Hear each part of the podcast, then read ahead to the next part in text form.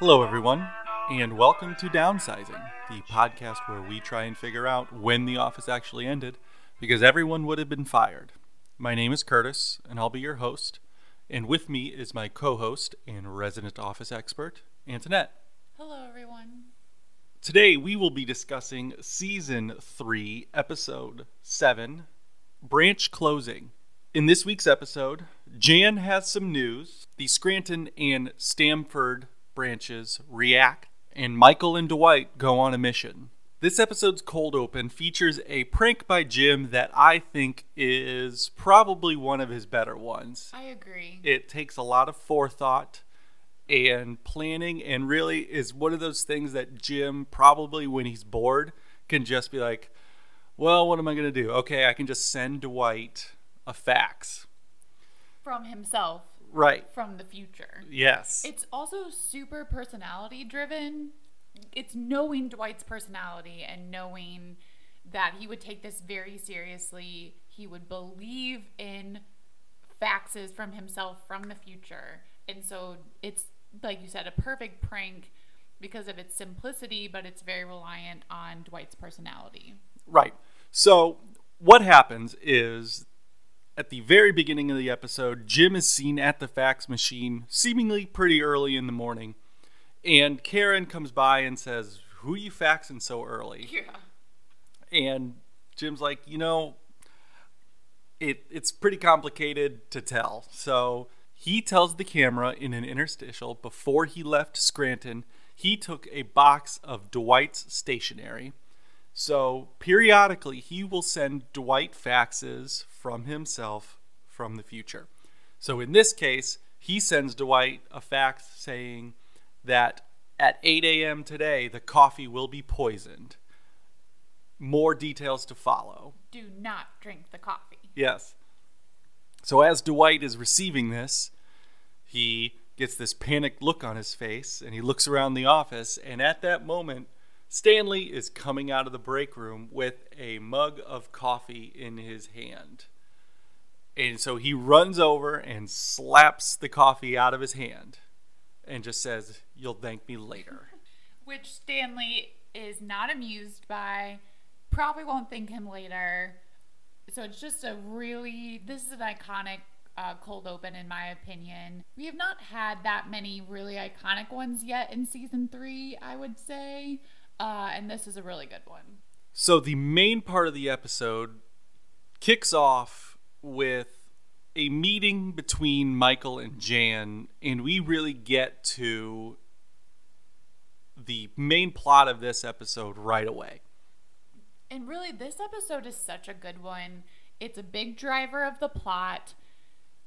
Everything that happens in this episode is directly connected to this meeting between Jan and Michael. But also, what's great about this episode is that we learn a lot about all the characters. Everyone is able to show so much about their personality or their hopes and dreams for their future just based off this one piece of information. And it's really compelling because you see a lot of the through lines of these little nuggets of information come to fruition in later episodes of the series. That's actually a really good point.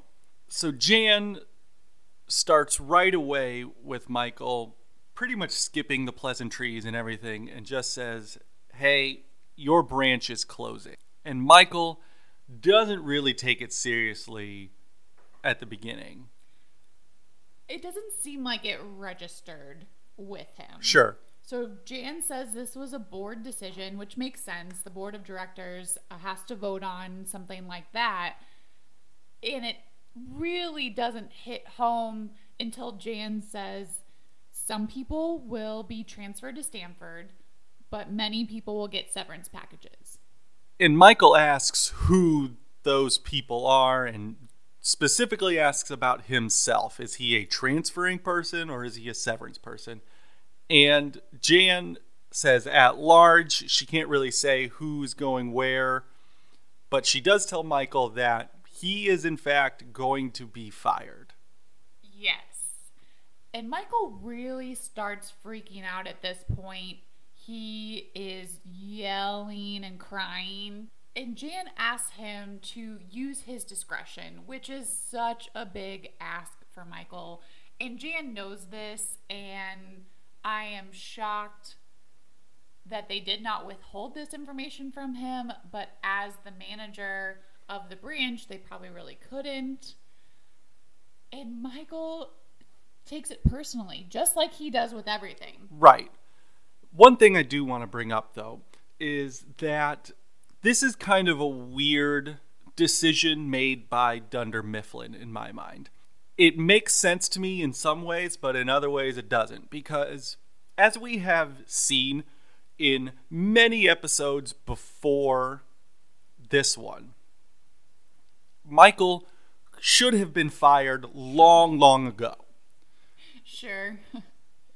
And so it's kind of this weird thing that there is clearly something about him that makes him valuable enough to where they are willing to overlook everything before this and say he needs to be part of our company. So, with that in mind, I don't understand how he isn't getting transferred somewhere else. However, you could look at the other side of that and say uh-huh. he has done all of these things before this and this is finally the thing where they can be like okay great we we can make good by him and fire him just because his branch is closing and not because he's an idiot he's a racist he's a misogynist he has done all of these things that should have warranted him being fired Agree. I think this was an easy way to say we can be rid of this guy. We constantly reevaluate him. I truly think they're always weighing the scales, especially if you think about last episode when they were asking Pam to keep the log of everything he does. I feel like there's always going to be this weighing for Michael in the scheme of what value does he add to this company and then what is the cost of keeping him. And as we'll see as the episode goes on, a lot of this restructuring was about talent, and that's what Jan conveys to Michael. So there's someone that they have in mind with this talent that they think is going to carry this company forward, and that's what this restructuring was about. For sure. And this kind of ties into what you said about him taking things personal. Yeah. Because Michael is seeing this as Stamford being chosen over Scranton is Josh being chosen over him. And Jan says that the CFO sees Josh as a very integral part of the company moving forward, which will be very important later on in this episode. And more so, Michael takes it personal that Jan is the one delivering the news. And it seems like he thinks that Jan weighed in on this decision and the fact that Michael, quote unquote, hurt Jan by dating Carol or breaking up with Jan or whatever has added to this decision. So Michael tells Jan to not hurt him like he hurt her. Right. And so after the meeting ends, Michael goes into this monologue just about how how special the people in Scranton are and do you think Stanleys grow on trees and is there a Kevin farm out there? And as he is saying this, the camera is cutting to the each individual employees and in these shots none of the employees are actually doing any work. Right. They don't, uh, they're not making a compelling case for themselves. Michael, of course, does not have any sort of ability to be discreet or to maintain discretion. So it might not even be five minutes after the meeting, as far as the runtime of the episode, and he has spilled the beans to the office. At first, he was giving weird hints and just saying things under his breath, and then he decides, nope, just gonna tell everybody, gonna just shout it out. Uh, by saying, "Hey everyone, attention, I have an announcement." Right. He he does this weird thing where he's just kind of like wandering around the office, Yeah. reminiscing and and yeah, like you said, he's giving these hints to specifically Dwight and Pam underneath his breath, but not really all that quietly. Like Right. both Dwight and Pam hear what he has said and they're like, "Wait, what does that even mean?" Yeah, we're not going to be here. What do you mean we won't see each other? Just things like that. So then he tells the branch, hey, they decided to close us. No idea what's happening. He can't tell anyone if they're going to have jobs. Then Toby pipes up and says, hey, I don't think we should be talking about this yet. We don't have all the information. Which infuriates Michael further because Toby has proven himself yet again to be a traitor.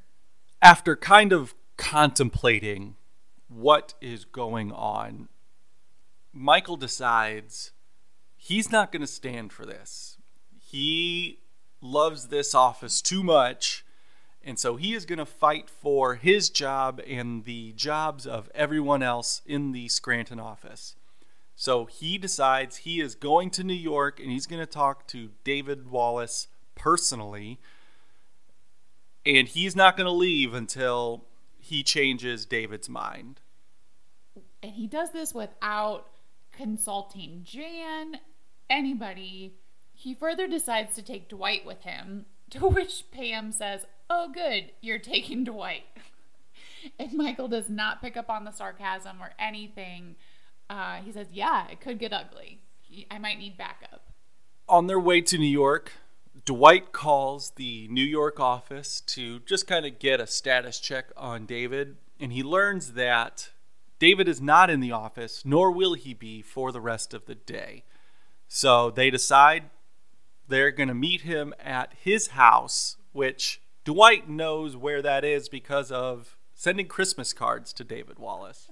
Curtis, let's chat a little bit about the reactions of the Scranton employees and the Stamford employees upon learning the news. I think my favorite reaction comes from Ryan. He says, Of course, it would happen on today because he had just gotten a thousand business cards uh, saying, you know, Ryan Howard, salesman at Dunder Mifflin, at this address and phone number, which is so true.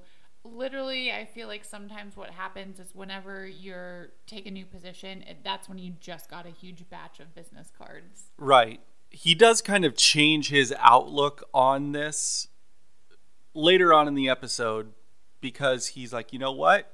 I've gotten some great experience here. Michael will write me a great recommendation.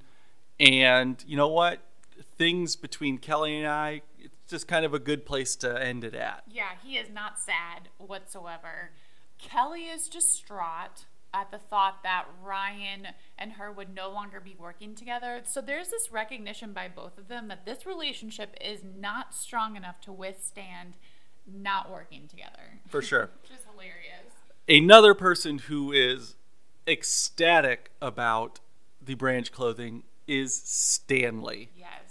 Which is not surprising, of course. Stanley is already packing his things. He is getting his box together. He's putting his pictures away. He's saying that I'm taking the severance. I'm retiring. We're going to go to Florida. My wife and I, we're just going to enjoy life. Yeah, he he has no qualms about saying, "Nope, I could end my career right here." Angela is mad at everyone. She says she doesn't blame one person; she blames everyone for the branch closing. Uh, that makes sense. Pam says she's okay with this. Like maybe this is a blessing in disguise. She could do something different. This is sort of contributing to her new outlook on her life and turning over a new leaf. However, later in the episode, when things kind of settle down a little bit, she seems to be back into Pam mode where it's, you know, a new job, you got to learn new stuff, you got to deal with a different boss, you got to learn to, you know, sit in a new desk. Right. It's she she is kind of happy to still be in that bubble that she knows. She's able to talk herself into lack of inertia pretty often in her life, and that's where she's at, uh, she's able to talk herself out of taking any sort of risks. Roy is very worried about the branch closing because he cannot imagine working at Dunder Mifflin without Pam. He talks to her for a little bit, asks her what her plans are, and is sort of surprised at the fact that she would be okay with this. She'd be okay with getting a severance and starting over, saying, you know, I, I have art school. And Roy's like, yes, yes, you should definitely do art school. And Pam informs him she's already doing it, already enrolled. And Roy's taken aback because that means that something's happening in Pam's life without him that he doesn't really know about. Like he is yet to fully accept that their relationship is over. And we do get another development in what is the weird fascination of Angela in Roy in this episode. She has the biggest crush on Roy. Because when Roy is up talking to just the office members in general. I think it's Kevin and Angela in this moment. Angela's just like, you are going to be okay because you are a big, strong man, essentially. right. She has nothing to go on besides you're strong and capable. And we do learn that Roy will be okay because yeah. Michael is down in the warehouse talking to Darryl. Darryl informs him that Bob Vance bought up the warehouse. So all the guys that work down there still have jobs. Yeah. So that kind of makes the reaction that Roy has to this whole thing even deeper because he isn't dealing with the uncertainty of the future that mm-hmm. the office workers are. Right, of whether he's going to have a job or not. Yeah. Meredith gives us a very weird uh, backstory, and that this makes sense for Meredith's character apparently she made a deal with someone, she cannot remember who, that on the last day of work, they will bang, essentially. She thinks maybe it's Michael, definitely turns out to not be Michael. She asks Toby if he has ever heard a rumor about her, somebody, last day of work, something sexual, and he's like, uh, no. So Meredith is really racking her brains to figure out who this could be at the end of the episode, she gets a call from, I forget the guy's name now, but someone that used to work in the warehouse mm-hmm. and says, Hey, heard through the grapevine, last day of work for you. Let's fulfill this pact. The person who is probably taking full advantage of this opportunity is Creed, but not in necessarily the most legal of ways. Creed is going around and taking pictures of people's desks. And Stanley asks him if he's feeling nostalgic. And Creed's like, yeah, something like that. Turns out that Creed is selling off the office equipment on the internet. And we see two people coming in throughout this episode to buy a printer and a computer from him and he says at the end of the day he made about fifteen hundred dollars. Yeah. So Creed will get a little stipend on top of the severance that he's about to get. In Stamford, Karen informs Jim about the Scranton branch closing, and Jim is pretty surprised. He's taken aback. He's really concerned about what this means for him and who would be coming to Stamford. Andy decides to take this moment to tell Jim to suck it, even though he doesn't work at Scranton anymore, and to lead the office in this cheer in this celebration that they still have their jobs. They have clearly won, if you will, in the battle of who's going to shut down. And he uh, tells everyone to applaud their fearless leader, Josh. It is around this moment that Jan comes to the office in Stamford just to kind of finalize things there and let everyone know their roles going forward. Yeah, talk through all these new developments. She meets with Josh and Jim in Josh's office, and she says that Josh will be kind of the head of this new division of Dunder Mifflin called Dunder Mifflin Northeast. It seems like they're just kind of con- consolidating rather yes. than having these smaller territories. They're just making larger ones from mm-hmm. those smaller. So she says it's every office that they that Dunder Mifflin has north of Stamford, which I guess would include Scranton, Buffalo, Nashua. I'm blanking on others, but maybe three or four. That's pretty much all of it. Like that's all we know of. Right. All we know that's south of Stamford is New York. Yeah, and like we we don't get the idea that this is a company that's in Florida, Georgia, Right. California, you know, other states other than the Northeast. So mm-hmm. it it's not very clear as to how much of an expanded role this is for Josh. For sure. So Jan also says to Jim that as long as you're willing, you are going to be Josh's number two. So this seems to be a step up for Yeah. Jim too. That'd be a great promotion. It is at this moment that Josh kind of puts a halt on things and says, I have accepted a senior management position with Staples As of today. as of today. And Jan is furious. Rightfully so, because I'm sure that this was all in the works before the board meeting. That they had probably had meetings with Josh saying, Hey, we recognize your talent. We like what you're doing here. We want to keep you. This is what we'd like to do. And so he took that, went to Staples, and said, I would like probably a more money and a, a bigger title. Right. Here's what I'm about to get. You have to better this Yeah. in order for me to come over. So Josh consciously knew what he was doing here, kept it a secret from Jan. Jan ha- is like, "Oh my god, I have to make a couple calls." Jim is appalled at this, and he tells the cameras, "Say what you will about Michael Scott, but he would never do that." Which we know to be true. Michael is extremely loyal to a fault to Dunder Mifflin, obviously more so than they are to him. But Josh definitely was deceptive and wily in making uh, this leverage. Absolutely. So things at Stamford kind of revert back to what we saw in Scranton. People are now going from kind of celebrating their branch not closing to, oh, now what am I going to do? Yeah. Oh God, am I going to have a job? Andy says to Jim that he's just going to be he's going to be just fine because the alumni network at Cornell is very very strong. Andy never one to shy away from mentioning the fact that he went to an Ivy League school. For sure. Jan tells Jim that she would like to offer him the number two position at Scranton. That essentially, like Curtis said, this is just going to be reversed, that Scranton will absorb some of Stamford.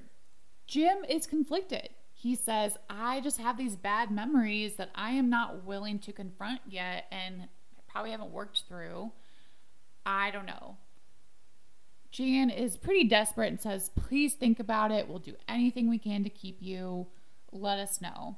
and some of it is probably the situation that you know they just lost the guy that they were really centering this around jim clearly plays a vital part in this as well jan is probably trying to circle the wagons as best as she can and keep everybody in that she can but i think this is probably the first time that we have truly seen the value that Jim has to the company Agreed. at large, which is odd considering the fact that Jim clearly has zero motivation to better himself in Dunder Mifflin. I think he's made strides this season, though. He had said to Dwight at that convention that he's sold a big volume. He's playing a big role as the number two at Stamford. I think that we're seeing a little bit of a different side of Jim. We haven't gotten a ton, you know, a ton of visual evidence of that just because we're spending more time in Scranton than in Stamford. But I do think this is a little bit of a different guy than we met in season one. And this is something that I am very excited to talk about because there is a reason that Jim has changed. And we will be getting into that in future episodes.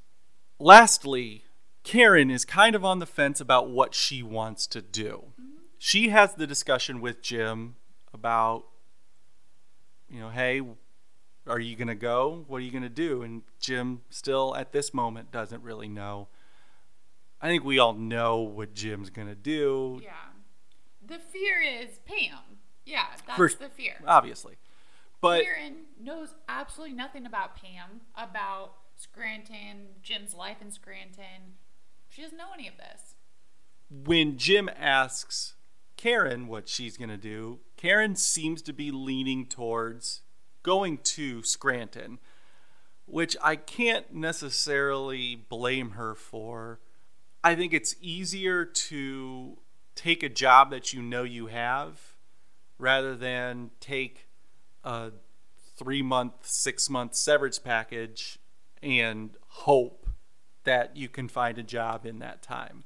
Yeah, I mean, Jim does make a good point. She is 45 minutes from New York, and I don't think that Scranton is that close to Philadelphia or Pittsburgh. Um, so I'm not sure what the market is for sales or jobs or whatever uh, between the two. But you know, if you're willing and you like the company and you don't have a necessarily huge tie to any one place, could be a new adventure sort of thing. And Karen takes this in a way that she sees this as Jim kind of pushing her away. Yeah. Jim doesn't mean this at all, but I think Karen recognizes that there is clearly something there. Yeah, she she likes him. Right. And so this would be a chance to kind of foster that and you know keep this relationship going mm-hmm. if Jim were to go to Scranton as well. And Jim is kind of putting the kibosh on that right away in her mind.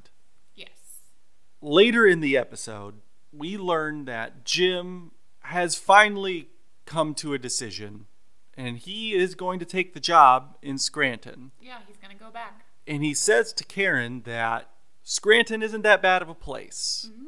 And if she were offered a job, she should take it. And so she is again viewing this in terms of their relationship. This is Jim wanting to, her to be around. Yeah. Be, he's willing to see her every day. Yeah. and this is where she finally says to the camera what we all pretty much knew mm-hmm. from the beginning is that she does have feelings for Jim.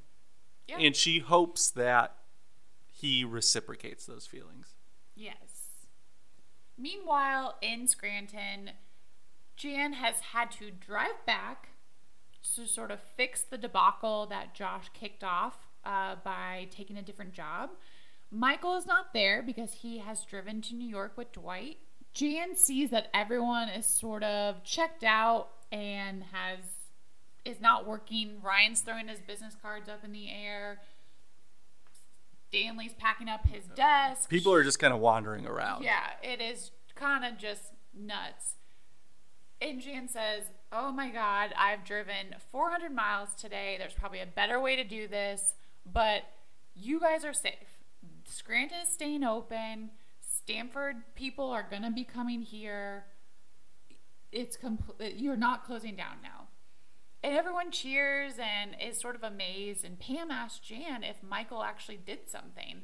And Jan is sort of fumbling with her phone and is like, What? What are you talking about? Has no idea that Michael is at David Wallace's house. Then Pam asks Jan if anyone is coming back to Scranton. She means Jim. So both Pam and Jim, this entire episode, are just really concerned about seeing each other again and what that's going to be like. And Jan tells her, you know, we don't know. We're, we're trying to get all this figured out.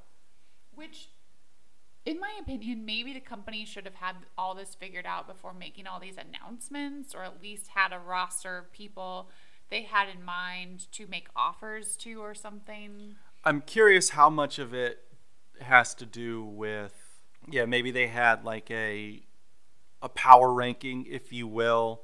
Like there's they have a list of people who are like, all right, these people definitely getting severance. Yeah. So people probably like people who are close to retirement age, definitely getting the severance. And then they start at the top of their power ranking and they say, hey, we would really love mm-hmm. you to transfer. You, it's either this or you can take the severance package. Mm-hmm. So they probably can't have that set in stone Yeah, right until they- away. until they talk with everyone. Yeah. At David Wallace's house, Dwight and Michael are just waiting. They're they've knocked on the door, they've rung the bell, no one has answered, so they are gonna wait it out. There's been a progression of their feelings as they have spent this time just waiting for David Wallace. Yes. When they first get there, they're obviously just amped up. They are they're angry. They want to save the branch. They're gonna confront him. Mm-hmm. It's gonna be Yeah. this big blow up. Michael Moore style, Yeah. camera in your face. Why did you do this? Yeah. According to Michael. And when they learn David Wallace isn't there, they kind of go back, they regroup, and Dwight's like, "What are you gonna say? Why? You know what? What do you what do you want to say to to David that that's gonna help us?" And J- Michael's like, "Nah, "I don't know. I'm just gonna I'm just gonna go for it. I'm gonna Just improv." Gonna. And Dwight's like, "You got to have a plan. Let's let's figure this out." So Michael plays the role of Michael, and Dwight plays the role of Dwight. And Dwight is coming home and sees Michael there, and Michael's like, "Why are you closing our branch?" And Dwight is a little too good at the role playing here because he lays out exactly why the branch is closing and gives very valid reasons as to why the Scranton branch specifically is closing. And it's the same reasons that we have heard throughout the entire show. Just that the paper business is dying, the branch itself isn't feasible anymore, and it's a dollars and cents thing. Hours stretch on. Dwight digs through David's trash. Michael declines a call from Pam, which would actually be telling him what happened. Michael and Dwight sit in Michael's car and just reminisce on their best memories of Dunder Mifflin and kind of what their time together meant to each other. Most of Dwight's center around just Michael being kind to him or just moments between him and Michael. Finally, after several hours, Dwight checks his voicemail. And it turns out, I don't know if it was Pam, maybe it was Angela, but someone tells Dwight, hey, Scranton is staying open. Stamford is closing. That's the news. And they both celebrate. They think that somehow by them being there at David Wallace's house that they have done it and they have made it happen. And they just have this huge celebration together because they have saved the branch. And this is kind of the perfect encapsulation of Michael in general that things happen in spite of him, not because of him, and he's oblivious to it and he thinks that things are happening because of him. Exactly. So Exactly. there is a confluence of events that happen around him that he has absolutely nothing to do with. And then once it benefits him, it's just like, yep, I did it. And that really, like, before we started watching this episode, I said, I can't, I hate the end of this episode. It's not as bad as I remember. Yeah. It's Michael and Dwight being just dumb in jubilation. Like, it's not Michael being as arrogant and cocky as I remember it being. So, Yes. The episode ends with the Scranton employees going to Poor Richards to celebrate. And Phyllis shares some scuttlebutt with Pam that Jim's coming back. And Pam gets so excited. She's like, How do you know that? Phyllis can't tell her at that moment. She says she'll tell her later. Phyllis is kind of caught up in the celebration and is ready to have shots with everybody. Pam declines to go for some reason, but she is really buoyed by the news that Jim is coming back. Jim seems apprehensive though.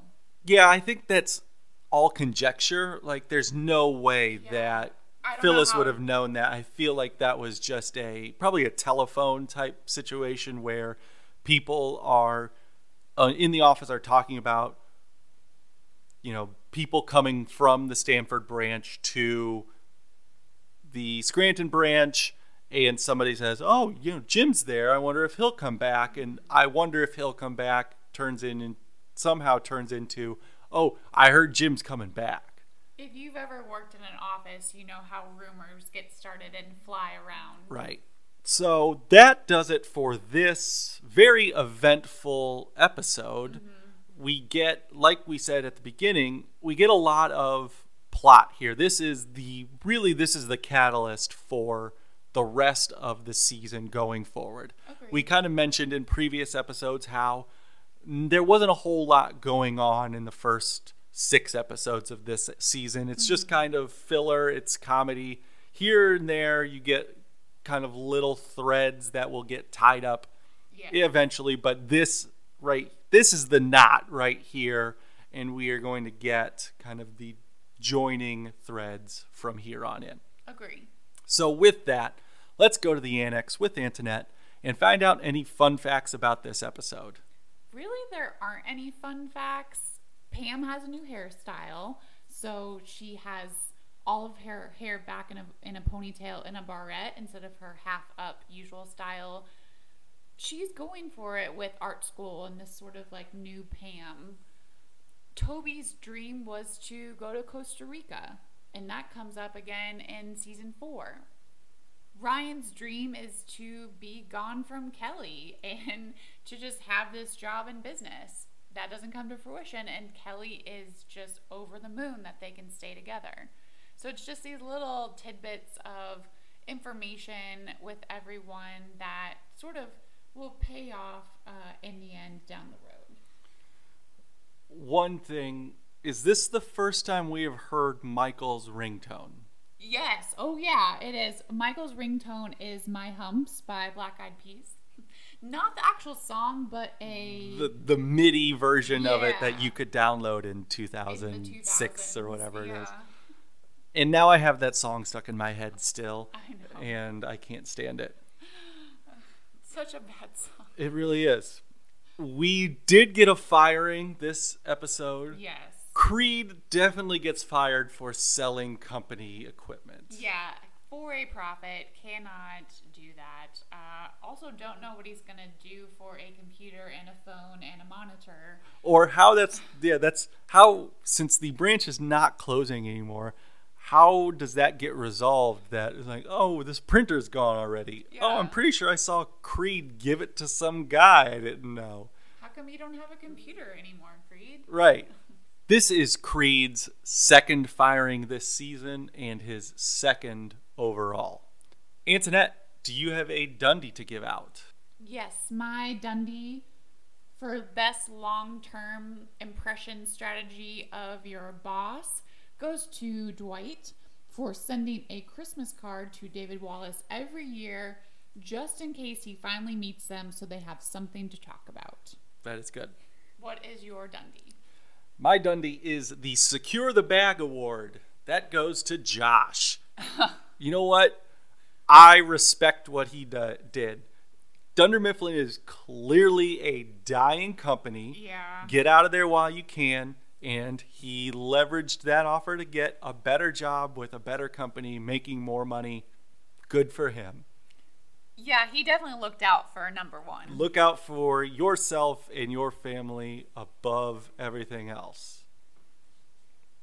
Who's your employee of the month, Curtis? My employee of the month this episode is everyone that works at the Scranton office. I guess with the exception of Stanley and Toby, they both see and Ryan, they both seem to be or they all seem to be kind of bummed about the fact that the branch isn't closing, but everybody else still has a job and that's what they were most worried about. Yeah.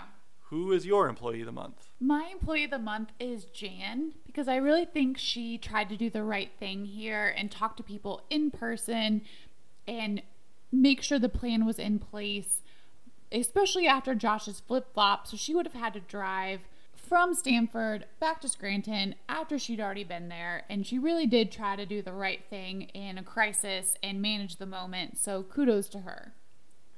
Yeah, we did the math, and according to Google Maps, Jan drove 421 miles in seven hours.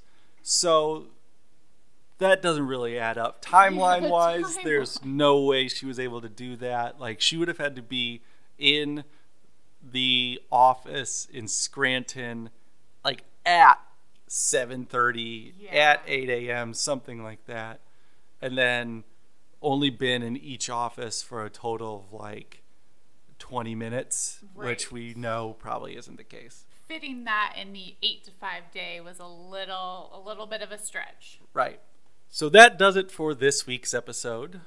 Please follow us on Twitter at DownsizingPod to get all the latest updates and keep listening to us on Spotify, Google Podcasts, Apple Podcasts, wherever you listen to your podcasts.